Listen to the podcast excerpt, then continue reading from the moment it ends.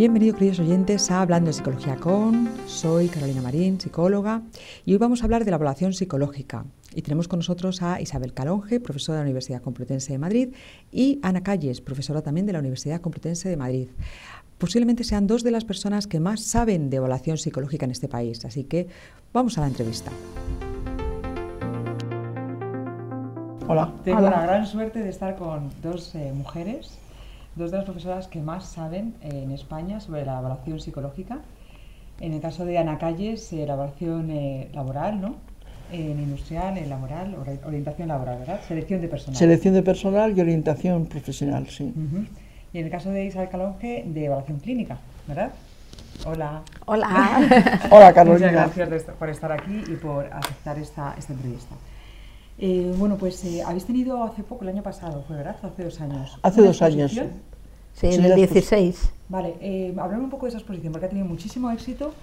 Eh, creo que fue una, una, idea que tuvo una de las dos, porque tenéis que conocer a, a estas dos grandes mujeres de la evaluación psicológica, porque son dos personajes muy, muy interesantes. Bueno, Ana y yo nos conocemos desde hace muchísimos años, sí. o sea, pero muchísimos años. Y, y, muchas veces habíamos hablado de eh, cosas en esta línea y yo no sabría decirte a quién se le ocurrió qué idea, porque la gestamos prácticamente juntas mm. y me funcionó muy bien, también por el apoyo del decanato y luego el interés de otras universidades. Porque nuestra idea era eh, recuperar los test psicológicos eh, porque muchas veces hemos visto cómo los materiales se pierden, se abandonan, se olvidan y llega un momento en que eh, se han convertido en arqueología y entonces eh, tenían hasta una dimensión estética.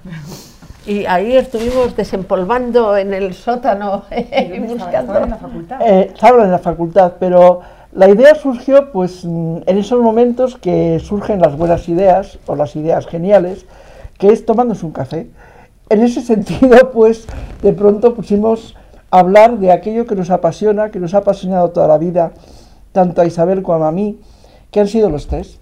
Algo que ahora mismo parece que está como desprestigiado, pero sin los test no sé yo si habría psicología aplicada, ni si habría psicología clínica, ni si habría nada de psicología. Porque los test son nuestros instrumentos y somos un poco mm, madrastras y padrastros con los instrumentos, porque otros mm, profesionales los ensalzan, nosotros tenemos ahí como olvidados. Bueno, pues tomando un café, Isabel y yo, o, o, yo y Isabel, no sé muy bien cómo fue, decidimos que por qué no dedicarnos a aquello que era tan apasionante y darlo a conocer, es decir, como un regalo de abuelitas a las nuevas generaciones. Y empezamos a pensarlo, pero era una, para preparar una charla, no, no pensábamos nada más. Pero como dice Isabel, esa charla pues no se quedó entre nosotras y fuimos a hablar con la decana, le dijimos, oye, ¿qué te parece Nieves si podíamos dar una charla pues en esas sesiones que hay para actividades culturales algún martes o, o tal? Y nos dijo la decana muy seria, nos miró a las dos y dijo, de una charla nada, eso hay que montar una exposición por todo lo alto. Isabel y yo nos miramos como diciendo, bueno, pues no sé yo qué vamos a hacer, pero en fin. La yo, cuestión... yo ahí no estoy de acuerdo contigo, ¿eh? yo creo que nosotras siempre quisimos hacer una exposición, pero una exposición de otras dimensiones. Bueno, o sea, lo que no pensamos es hacer sí. la super Lo que queríamos hacer, Isabel, no era tanto una exposición como hacer un museo de test en la facultad. Total nada. Que eso es lo que queríamos. Queríamos pasar por ahí. Y seguimos queriendo. Y seguimos queriendo hacerlo. Es decir, la manera de picar la curiosidad a los profesores, que a veces son los más reacios, y a los alumnos, era montar una super exposición como quería la decana y de ahí a ver si arrancábamos a un museo. Esa fue nuestra intención, pero evidentemente como éramos dos locas apasionadas por lo que más nos interesaba, dijimos que sí a todo, sin tener en cuenta que decir sí a todo supone establecer un calendario, una planificación y un trabajo ímprobo. Porque evidentemente eso era una de las tareas más, por amor al arte, para la facultad y para vosotros los estudiantes. Además nos íbamos animando sobre la marcha, es decir, decíamos, sí, sí, una exposición, vale, pues puede abarcar el vestíbulo y también la planta de arriba y también, y pensamos, y por supuesto un catálogo, claro, porque esto hay que documentarlo en un catálogo, que está colgado en internet, además el catálogo. Pero lo más tremendo de todo aquello era que teníamos muchos materiales, tanto Isabel como yo teníamos nuestros materiales con los que habíamos trabajado toda la vida pero tampoco teníamos todos. Y evidentemente queríamos tenerlo todo. Con lo cual, el primer paso fue, pues vamos a bajar a los sótanos de la biblioteca. Ahí mm, no podemos por menos que decir que fue mm, una, una especie de, mm, de lugar maravilloso donde encontramos auténticos tesoros y todo ello gracias a la ayuda inestimable de Antonio, su director, de Carlos, otro técnico de la biblioteca, y de todo el personal de biblioteca que se pusieron totalmente a nuestro servicio de la forma más entusiasta. Yo creo que es que cuando llegábamos Isabel y a pedir lo impensable, ellos se contagiaban de nuestro entusiasmo, de nuestra alegría y decían, pues ala, a buscar. Bueno, en la biblioteca encontramos tesoros tesoros que por razones mm, históricas habían quedado relegados allí en una vitrina, en una estantería. ¿Qué vitrina? En, una caja llena. En una caja. ¿eh? No digo que llena de polvo porque está muy limpio, pero la imagen era eso, el ver cosas almacenadas en el último lugar que nadie podría imaginarse lo que había dentro de esa cajita. Y después de esa exposición, que, que no ha estado solo en, en, esta facultad, sino que ha ido... Eh, bueno, la exposición fue un éxito. Itinerando por varias facultades, sí, e incluso provincias. Ha ido eh, a la Autónoma, a la UNED, y luego nos la pidieron de Valencia. De Valencia. Entonces, para nosotros, claro, la experiencia aquí en la Complutense fue la que vivimos más de cerca, aunque a todas las demás hemos ido a montarla, a organizarla y demás. Pero la experiencia de aquí fue fascinante. Yo hay cosas, hay dos cosas que recuerdo siempre y que no, no puedo olvidar porque organizábamos visitas guiadas y entonces había muchos profesores que nos pedían para su grupo una hora de una visita guiada. Y un día vinieron dos o tres alumnos sueltos diciendo, mire, es que no sé si pedírselo, no nos atrevemos, pero es que nosotros tendríamos mucho interés en hacer una visita guiada y nuestro profesor no nos la ha programado. ¿Podríamos hacerla solos o con otro grupo? Entonces, el que un alumno te pida eso cuando no es fundamental ni para sus notas ni para su currículum es emocionante. Y la otra fue personal de biblioteca, em, pero personal auxiliar, que nos dijo, ¿y nosotros podríamos entender algo en alguna visita? Y organizamos visitas eh, a un nivel más bajo, no para psicólogos, mm, que fueron apasionantes y donde las personas se implicaban muchísimo en lo que era el conocimiento de los test. En estas visitas mm, que comenta Isabel, no solamente el personal de biblioteca, sino mucho personal, mucho paz de la facultad, de, de la secretaría o bueno, pues las conserjes y demás vinieron a las sesiones porque realmente estaban maravillados de las cosas tan preciosas que estaban expuestas y tenían curiosidad por ello. A mí me parece que esa exposición fue algo mm, grandioso.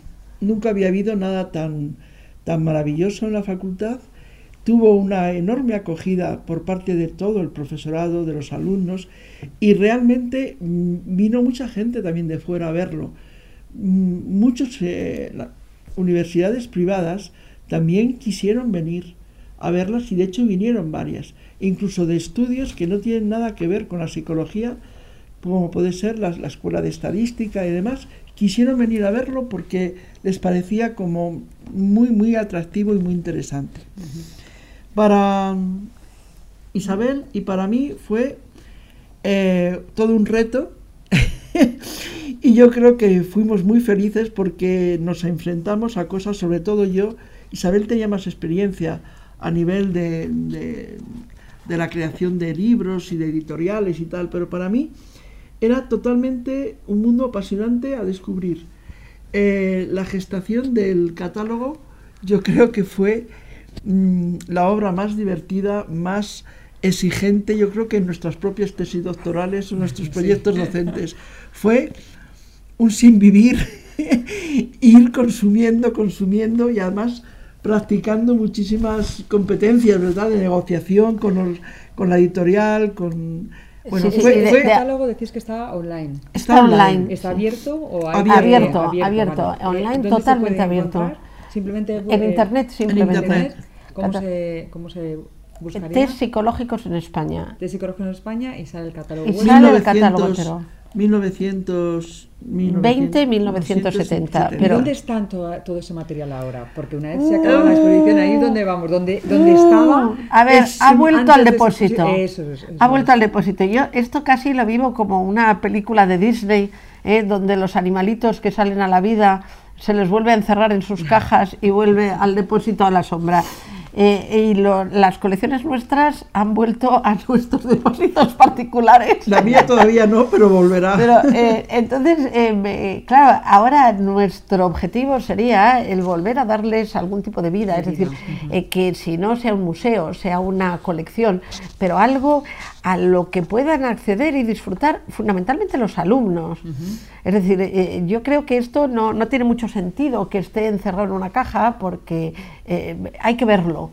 ¿Cuál fue, em, digamos, el, instrumento de evaluación que encontrasteis y nunca pensabais que lo ibais a encontrar? Y que dijisteis, esto es la joya de la, corona. Pues es que no uh, fue... Hay varios. Hay varios. Pero, a ver, es que de algunos nosotros habíamos oído hablar lejanamente, es decir, conocíamos el nombre porque lo habíamos estudiado. Em, en nuestra época se estudiaba mucho de memoria y te aprendías nombres de... Sí, sí pero mm, realmente no lo habíamos tenido en la mano nunca. Entonces fue una sorpresa, en cierto modo, el Pidner Patterson. Decíamos, Pidner Patterson es un nombre que nos suena. Pidner Patterson. Sí, sí. Pero claro, abres la caja del Pidner Patterson y ya la caja en sí mismo es una maravilla. ¿Qué instrumento es? Es una escala maravillosa de pruebas mm, todas de ejecución, es una escala ejecutiva, pues es una escala de principios de siglo. Eh, a ver, es una escala que tuvo eh, varias ediciones en Estados Unidos. Entonces, la edición que se adaptó en España es de finales de los 30 y la adaptación española es ya de después de la guerra, es de los 40. Lo que pasa es que esa edición de los 30 mm, utiliza, es un conjunto de subtest para evaluar diferentes aptitudes y algunos están tomados de test anteriores, como pasa en la escala de Grace Arthur. Entonces, en la escala de Grace Arthur, que es también de los años 40, hay un test tomado exactamente de 1918. Es maravilloso que está los paneles están eh, pintados a mano y son extraordinarios, con una viveza que parece de ayer. O sea, claro, porque nosotros ahora, eh, eh, los alumnos, pueden conocer algunas escalas, algunos test y parece que surgen de la nada. No, todo esto lleva una historia y ese anteriormente ha tenido una versión anterior, aunque no sea el mismo test. Y claro, digamos que estamos eh, encontrasteis los orígenes de muchos de los cuestionarios, test y escalas. Exactamente, exactamente. Entonces, esto en, eh, en, los cuestionarios, digamos que es un poco más aburrido mm, de ver porque es texto, pero cuando estamos hablando de un test manipulativo, donde hay un material, entonces los, los alumnos eran muy curiosos porque algunos decían, pero si son unos copiotas, son unos copiotas, porque realmente este señor Wessler puso muy poco nuevo. Lo que hizo fue coger, fue coger de aquí y de allá y ponerlo todo seguido. Y a nosotros nos dicen que si es plagio. Entonces, esa implicación de ver realmente los orígenes. Eso es. Yo creo que. La raíz de, la evaluación. La, exposición tuvo, por, por, lo menos para nosotras, fue como un poner en, poner en, en, de evidencia que las raíces están ahí y que además somos privilegiados porque las tenemos. Eh, yo personalmente, que desde el principio, en la, eh, cuando estudiaba psicología, ya lo he dicho, pues me interesó todo lo que era la aplicación, adaptación de pruebas. Trabajé mucho pues, con Aurora Murga, con, con Mariano Yela, con otros muchos profesores. Eh, también por la asignatura que daba, que eran los test psicométricos, en su origen, Aquello me pareció fascinante porque, claro, yo era muy joven. Eh, había acabado la primera promoción y de pronto me vi pues lanzada a crear una asignatura nueva sin los medios técnicos que tenemos ahora mismo de buscar bibliografía, de buscar información Y la asignatura no podía ser más adecuada para mí, que era test psicométricos. Claro, fue bucear, como decía Isabel, en manuales que habíamos estudiado, pero claro, ese era un buceo sin tocar muchos de los instrumentos. Claro, ahí yo tengo que reconocer, dentro de lo que es los test psicométricos, la gran ayuda del profesor Agustín Cordero, que en ese momento él era el director técnico de TEA Ediciones. Y en ese sentido, tanto él como Aurora Murga, que era la directora de MEPSA, hicieron una apuesta por la facultad y entonces mm, facilitaron que yo en ese momento me encargara de crear la docimoteca. La docimoteca que era el espacio donde se pudieran recoger todos los test, que luego con la ayuda de Isabel se pudo ampliar en toda la parte más clínica, porque claro, mi, conocimiento y mi interés estaba centrado en lo que era más pues de aplicación colectiva, de, inteligencia, actitudes, personalidad, pero en cuestionarios, y realmente con el apoyo de Isabel, pues creamos un espacio privilegiado que fue modelo para todas las facultades que luego fueron surgiendo a lo largo de España, en otros sitios, la de Barcelona o la de Valencia, etc. Y yo creo que ese interés por tocar los test, por aplicarlos, por autoaplicárselos, por conocerlos, yo creo que es la esencia del amor por la psicología. Y yo creo que eso los alumnos mm, es lo que más aprecian. Y, cuando luego cuando estoy, estoy oyendo hablar de, los test, parece que son vuestros hijitos. Es como que hay una sensación de, esto es... Eh, y es lo que dices tú, la esencia, ¿no? no, exactamente, o sea, el, eh, eh, yo he, vivido la transición de los test al proceso, la aparición de los proyectivos, eh, el mal uso de los proyectivos, el mal uso de los test de inteligencia. Mm, y mm, eh, soy partidaria del proceso, o sea, los test tienen que estar en su lugar. A mí me indigna cuando alguien va a un psicólogo y lo primero que hace es aplicarle test sin pensar.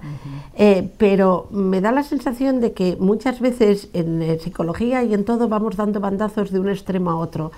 Los test fueron claramente excesivos, pero luego se ha pasado muchas veces al extremo contrario, es decir, a presumir de poder hacer una evaluación psicológica sin test. Entonces, claro que hay algunas evaluaciones psicológicas que se pueden hacer sin test y que sobran los test. ¿eh?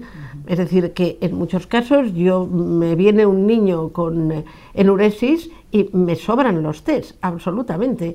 Pero hay otras ocasiones en que a mí me viene muy bien para mm, la evaluación clínica o para hacer un diagnóstico clínico el utilizar una escala de depresión o una escala de ansiedad que complementen y eso es algo que hay que enseñarles a los alumnos. Entonces, a mí lo que me molesta de esto es que de repente los test se consideren como algo de lo que el psicólogo se avergüenza. Sí, incluso obsoleto, ¿no?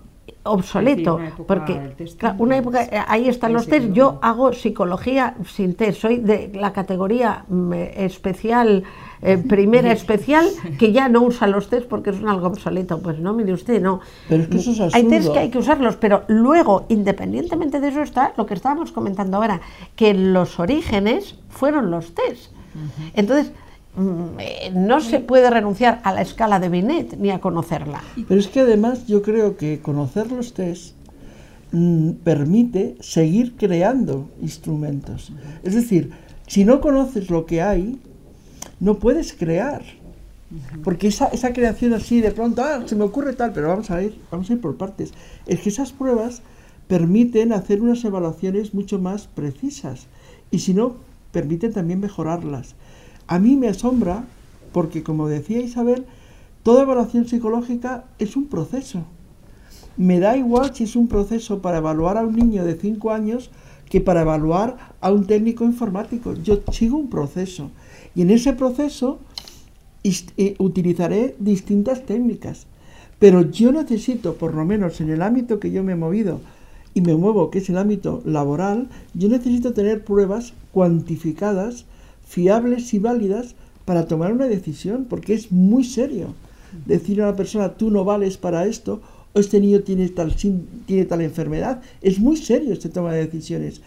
Evidentemente, lo intuitivo, lo subjetivo, pues hombre, si estás bien formado y tienes experiencia, te puede ayudar, pero yo necesito, por prudencia, tener algún instrumento, alguna puntuación cuantitativa fiable y válida que me permita lanzar una decisión y luego verificarla con otras técnicas, pero tener un punto de partida. En este sentido, pues hay cosas que son de utilidad. Sí, lo que pasa es que es eso, ¿no? O sea, a lo mejor ahí tenemos eh, herramientas de evaluación, la entrevista, ¿no? Eh, hay muchas herramientas de para, para la formulación también de hipótesis y después... Ya, pero la, entrevista, ¿cómo está sí, pero la entrevista es, perdóname Carolina, la entrevista es una técnica subjetiva. Totalmente, de acuerdo. Y evidentemente está muy dependiente de la formación del entrevistador, de, él mismo como persona. Pero es insustituible. O sea, yo, para mí, la pregunta, yo te diría, la concreto en las preguntas tipo test que yo ponía siempre en los exámenes a mis alumnos. ¿Puede haber evaluación sin entrevista? No. ¿Puede haber evaluación sin test? Sí. ¿Tenemos que prescindir, por consiguiente, radicalmente de los test? No. Vale, ahí es donde iba. Están las, vale, entonces nosotros, para, para, para que los alumnos vean un poco también aquí el proceso y dónde están los test dentro de ese proceso, ¿no? ¿Están al servicio de las hipótesis? Sí. Claro. Siempre. Claro. Siempre. Claro, o sea, tú cuando haces un diseño de un proceso de evaluación, tienes que partir de unas hipótesis que quieres verificar. Y las hipótesis surgen, exactamente, las hipótesis surgen de la entrevista. Y pueden surgir también de lo que llamamos test de screening. La observación o test de screening breve. Claro, en el caso, en el ámbito, en el ámbito de la psicología laboral, no surgen de la misma manera que el ámbito clínico educativo. ¿Surgen de dónde? Pues de una análisis y descripción minuciosa de los puestos de trabajo, de los perfiles, de los perfiles profesionales, los perfiles de exigencia. Esos perfiles de exigencia van a demandar, en función de qué dimensiones son las prioritarias a evaluar, van a demandar unas técnicas u otras. Y yo personalmente insisto a los alumnos que tienen que acostumbrarse a que establecer líneas bases fundamentales en esa evaluación de selección. Una línea base a nivel intelectual es una prueba de inteligencia abstracta, porque ya para trabajar para la psicología laboral se habla de adultos y de adultos con un nivel determinado. Me da igual que sea un alumno, una persona con un nivel muy bajo intelectual. Tiene que trabajar, luego tiene que tener una prueba de inteligencia adaptada a ese nivel pero mm, una básica, que te dé el punto de partida. Y luego igual a nivel de personalidad. Es decir, hay que tener una visión de cuál es el patrón de esa persona. ¿Por qué razón? Pues porque muchas veces, si lo sabemos, hay factores, rasgos de personalidad que inhabilitan para ciertos desempeños de puestos. Es decir, mm, y hay que tenerlo en una especie de, de encaje, de encaje adecuado, preciso, sin, sin, redundancias. No hace falta pasar 14.000 test ni dos horas de entrevista, hay que hacerlo de forma útil. Útil. Efectivamente, ahí es donde iba también, que eso se ve un poco de forma diferente cuando vamos a, la clínica. ¿Por qué? Porque eh, yo siempre le digo a los alumnos que no tenemos que tener, hay, hay, hay mm, institutos o hay centros de, psicología en, los que eh, ya de partida tienen una batería de test sin tener hipótesis diagnósticas, hipótesis de problema, ni nada, en el que pasan los mismos test a todo el mundo. y dentro de los test están los no vale para nada. Eso, es absurdo. eso no tiene sentido. no tenemos eso es absurdo. Que para nada.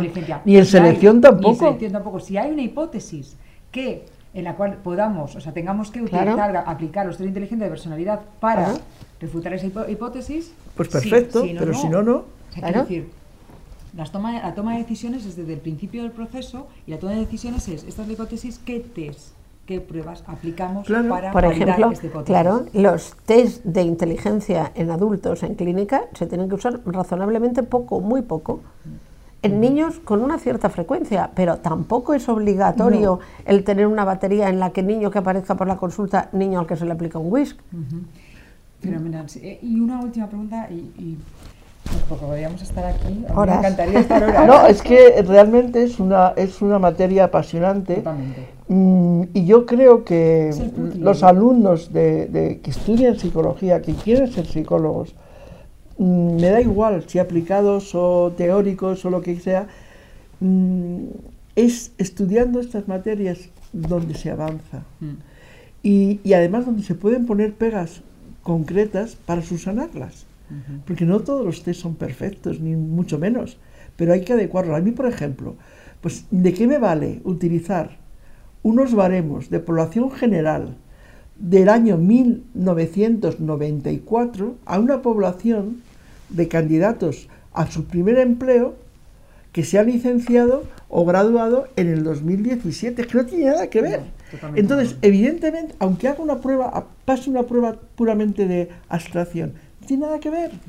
Entonces, claro, esas son cosas que los que reniegan de los test no es que renieguen de los test porque son malos, lo que pone de manifiesto es su ignorancia profunda, su falta de conocimiento. Su mal uso, esa es la palabra, el mal uso. Su mal uso y su falta de actualización. Entonces, claro, evidentemente, eh, yo creo que lo mismo que te decía antes con la entrevista, la entrevista es poderosa como técnica, pero hay que estar muy bien formado, hay que saber deslindarse de yo como persona, con mis problemas y mi historia, y ponerme en el rol de entrevistador. Y eso, evidentemente, exige una madurez, una formación, una experiencia del entrevistador. Totalmente. Y, a mí lo que me da la sensación es que la pasión, ¿no? La pasión que es lo que, lo que yo quería cuando he dicho, voy a hacer en la, entrevista y quiero, y no, y quiero conoceros a vosotros porque la tenéis y eso es lo que os ha movido a hacer la exposición y, y ahora más cosas y más proyectos que tenéis en el futuro.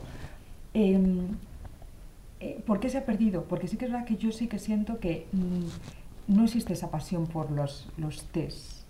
O por las. O ¿La sentimos vosotros o soy yo? no, no, no, no, existe. No existe. No existe. pero yo creo que no existe. Porque tú decías que nos hemos ido al otro extremo. Ahora pues eh, yo creo que sí, pero a veces. Hay pocas personas que se estén dedicando a, la, elaboración. Vamos a ver, yo creo que lo que ha pasado con los test también nos lo hemos ganado a pulso. Es decir, que hemos empezado a generar infinitos test muy malos, malísimos eh, mal construidos, mal tipificados, con tipificaciones antiguas, a usarlos exageradamente, a usarlos para todo.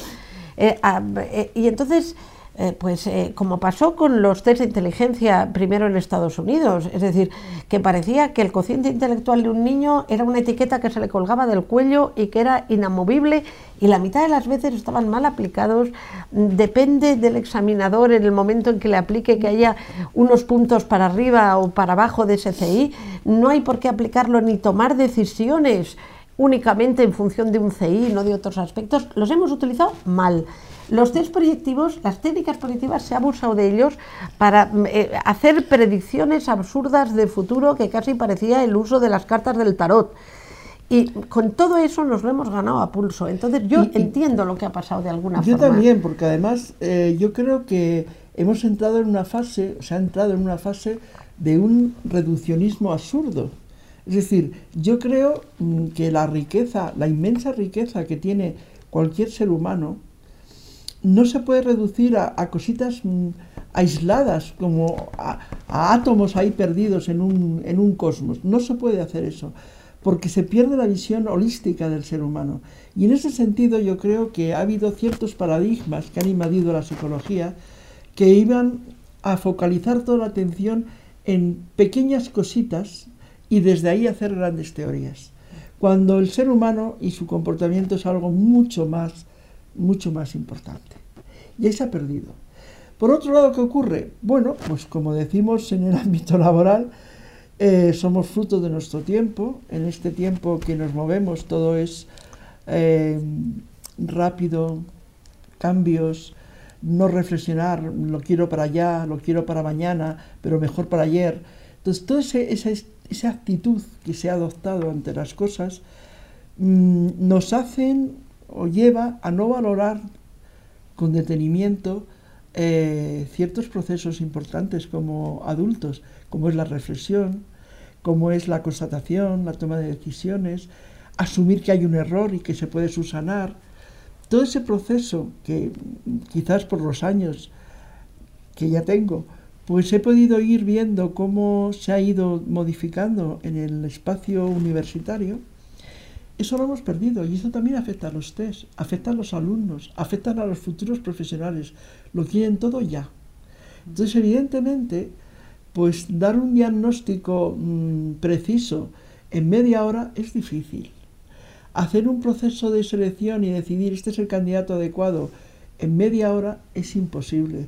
Yo cuando oigo a colegas que dicen, no, yo es que mi, en mi consultora me exigen tener cinco entrevistas a la mañana, digo, pues bueno, pues será decir solo y adiós, porque... Entonces todo eso es algo que hacemos por un mal uso y que lo queremos implantar como que eso es la ley y lo correcto. No lo es. Yo creo que en la facultad, por ejemplo, hacer dos prácticas profundas, serias, intensas y completas, vale más que 200 chuminaillas que se hacen superficiales. Exacto, yo estoy totalmente de acuerdo. Y luego en eso mismo eh, hay test que son enormemente complejos y la pasión solo se genera por el conocimiento. Es decir, que ahora mismo el saber hacer un buen informe de un eh, WIS 5, de un WIS 5, es, tremendamente complicado. De hecho, hay cuatro o cinco manuales eh, americanos, ninguno de los cuales se ha traducido todavía. Es muy complicado. Cuando se aprende, se le encuentra el punto y apasiona. Pero hay que entrar a fondo y aún así mm, es muy complicado. Eh, lo mismo pasaba con una técnica proyectiva, con el test de Rorschach. O sea, el mal uso es usarlo como un tarot. Mm. Pero ahora mismo, eh, ¿hay tiempo e interés en que un alumno lo aprenda bien sabiendo sus limitaciones, que son mm. muchas? No lo tocamos. O sea, es como bucear, como decíais antes, bucear en las técnicas. Sí, sí, claro, claro. Tiene un mundo, tiene, tiene un mundo, pero hay que bucear y, buscarla. Pero, claro. pero ¿sabes qué pasa? Que bucear en las técnicas es bucear en las teorías. Efectivamente. Y no se bucea. Yo, por ejemplo, claro. Eh, mm, he utilizado muchísimo en selección porque me apasionaba y me apasiona el test de Cater, el 16PF. Es, bueno, luego han venido los, los cinco grandes y los cinco grandísimos, pero eso ya lo decía Cater hace muchos años. Pero claro, para tú descubrir esos cinco grandes que subyacen, que eran los factores secundarios en, en último en terminología cateriana, era conocer a fondo su teoría y ah. cuestionártela, investigar por qué, porque, y, por qué Cater pensó eso. Porque evidentemente con un perfil de 16 PF tú puedes tomar muchas decisiones y puedes hacer una entrevista fantástica. Yo, por ejemplo, a los alumnos les digo, pero ¿cómo vais a hacer lo primero la entrevista? ¿Pero dónde vais? Con un currículum que le han hecho el 90% mal, que no dice nada. Aplicar unas pruebas básicas. Aplicar... En selección, claro, estamos en selección. aplicar unas pruebas, al revés. No, aplicar unas pruebas básicas. Estudiaros el currículum, haceros preguntas esenciales de ese currículum tan pobremente escrito y a partir de ahí hacer una entrevista en profundidad.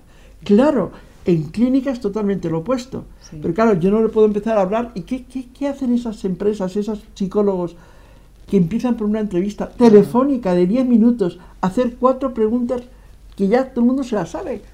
¿qué, qué, permite? Nada. Nada, Permite cubrir el expediente, de decir, he hecho 10 entrevistas, 14 y 15. y eso, el expediente. Cubrir el expediente. Y eso es, eso es el, claro, claro. apasionarnos. Eso es el error. Eh, frase para motivar a los alumnos, que están muy motivados ya, ¿eh? pero motivar, más en, recuperar dentro de este proceso eh, eh, los test, los instrumentos de, evaluación. Pues difícil ¿eh? ponerlo en una... repetir es cosas, muy, dicho, es muy difícil, sí, es muy difícil, pero... Sí. Yo es que, no sé, me surge realmente pues las preguntas de los de nuestros filósofos antiguos, ¿no? Eh, preguntas esenciales. ¿Quién soy? ¿Cómo soy? ¿Qué quiero? Y entonces todo eso te tiene que llevar a, una fase de, de, introspección y de ver cómo eso te puedes ayudar en algunos instrumentos para ayudar al que tienes enfrente a introspeccionarse a sí mismo. No sé cómo explicarlo, pero yo creo que es un poco... Mm, volver a los orígenes. Volver a los orígenes. Es un poco como en muchos ambientes, por lo menos en los que yo me, más o menos me muevo a nivel de recursos humanos, es un poco apostar por el, slow life frente al fast life. El fluir. no, es el fluir, no, es, slow, sí, es, eh, el, slow, el, lento. O sea, el, eh, es mm, apreciar la lentitud como fuente de conocimiento. ¿Y tú, Isabel? Eh, sí, yo creo que no, sabría ponerlo en una frase, eh, pero yo creo que es fundamental que el alumno que empieza disfrute con lo que hace, pero sepa que para disfrutar con lo que hace tiene que conocerlo bien, lo que te decía antes, si no es difícil disfrutar con lo que hace. El eh, planteamiento de lo que es un proceso diagnóstico en clínica es muy claro.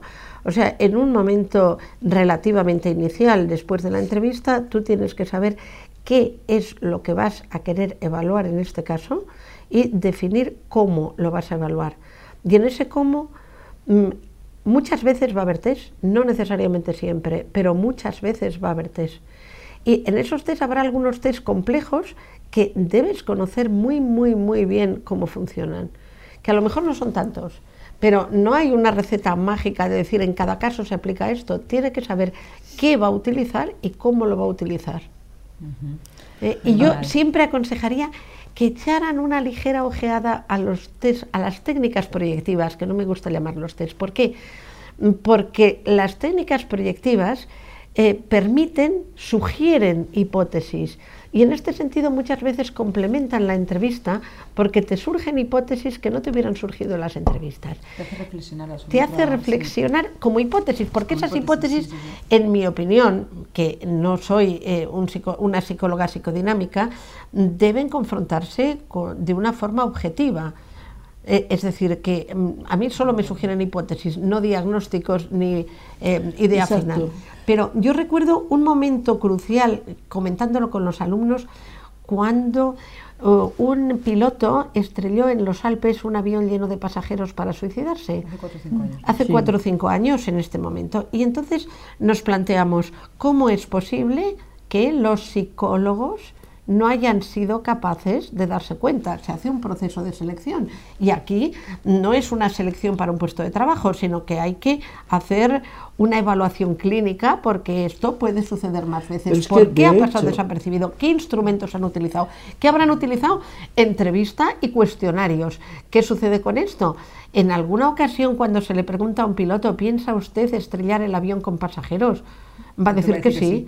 Entonces, mm, quizá alguna técnica proyectiva nos podría haber sugerido que hay algo que no está funcionando bien en esta persona, aunque no fuera muy creíble ni estuviéramos muy seguros, pero al menos habernos encendido una señalita de alarma para explorarla. Pero es que en ese tipo de, en el caso que has puesto, Isabel, realmente mm, no lo sé a ciencia cierta, pero en esos controles de pilotos que se hacen de una forma periódica y además sin aviso previo y tal, se van a temas muy físicos o mm. fisiológicos, más que físicos, fisiológicos. Ha consumido drogas, ha mm. consumido alcohol, ha consumido no sé qué, pero no se va más allá. Y como tú decías, una prueba proyectiva o una entrevista en profundidad clave, no cómo te sientes hoy, sino otro tipo de, entrevistas que las hay, más, digamos, enmascaradas te da una, una, una, una hipótesis para verificar. Pero es que es lo mismo lo que hacemos con, con ciertos test. A mí, por ejemplo, un test de inteligencia que me ha apasionado siempre, que realmente me hizo aficionarme, apasionarme por la psicología aplicada, fue las matrices progresivas de Raven. Porque al leer a Raven, en su concepción de la prueba, algo que me llamó muchísimo la atención fue, no es tan importante la puntuación que se alcanza de aciertos, sino qué te ha llevado al error que has cometido. Y en ese sentido, yo creo que conocer los errores es lo que te da pautas para tú desarrollar la inteligencia, porque eso de que la inteligencia hasta un momento se desarrolla y luego declina es mentira. Eso es mentira, una falacia. Uno puede estar desarrollando su inteligencia eternamente con varias facetas, evidentemente, pero esas facetas son los que te hacen ser inteligente. Yo me, vamos, admiro al hombre que llega a los 100 años lúcido y con interés por lo que hay a su alrededor. Ese es un hombre inteligente. Y claro, si tú te apagas, te paras y te detienes a los 40 años porque ya te has evolucionado lo que tienes que evolucionar, ya eres un cadáver andando, andando. La inteligencia está en constante cambio, como la propia vida. Fenomenal. Pues eh, muchísimas gracias. Ana Isabel, Isabel y Ana. Muchas gracias a ti, Carolina. Gracias.